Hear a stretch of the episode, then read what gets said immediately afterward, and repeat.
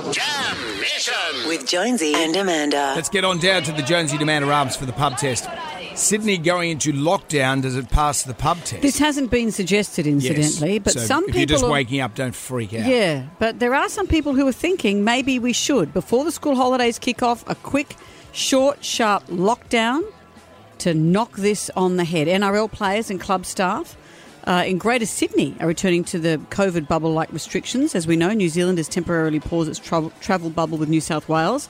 Every other state in Australia, there's a, a number of different rules as to which areas you go are coming from, as to where you can travel. I think there's one case I think it's of a child from a school in Waverley that no one knows where the link is.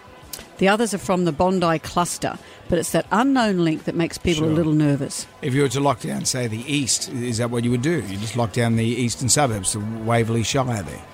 Oh, but Randwick's also listed. I, Yeah. I don't know what Is, you do. Randwick's not part of it, though, is it?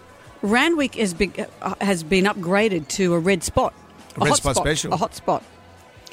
So, uh, our, as we know, our Premier is loath to do this. She Hmm. has said that um, she's left the door open to the idea should the outbreak take an ugly turn, but at the moment, But we've no become so obsessed with this elimination. We're not going to eliminate this virus. They Well- wanted to flatten the curve. What happened to when it first happened? We've forgotten all about the flattening of the curve. This is the Delta strain, though, which does Yeah. seem to be highly, highly contagious. So, what do you think? Well, I just think about all those things like the the Good Food and Wine Festival. That's not on this weekend. Richard Clapton show. I'm thinking about what about Richard Clapton's show at the State Theatre? It- well, Is that going to be on? We're terrified to have a super spreader Of event. Of course, I, I, no, I don't I've got my son's sp- birthday party. I've I- got holiday plans in Queensland. All of that is now just on it, and, and that's that's the least of all this. Sure. People are facing this everywhere now. Uh, even if we don't go into lockdown, rules are changing about masks. So, what do you think? Nipping it in the bud. Sydney going into lockdown. Does it pass the pub test? No, I think absolutely not. I think uh, we've got to take a leadership position and uh, show the rest of the country how it's done. Absolutely, I reckon we should go into a lockdown. Absolutely. We need to nip it in the bud. Obviously, we need to sure that cases drop. But going into school holidays, we need to make sure that everyone's safe and that people aren't unnecessarily moving around.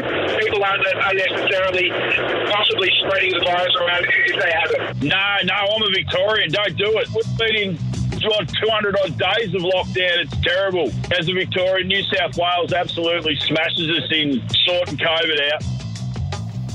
Well, Yeah, that's well, that, and that's curious. I, I talked to my auntie Pat in, in Melbourne, and she, they, they just accept it now. So the thing about Australians, we just accept stuff. We're not like America. So America, this has become a rights issue. Oh, you got to make me wear a mask. Don't make me wear a mask. That's what Americans do. In Australia, we listen to our government and go, oh, yeah, okay, we'll do it, but at what cost?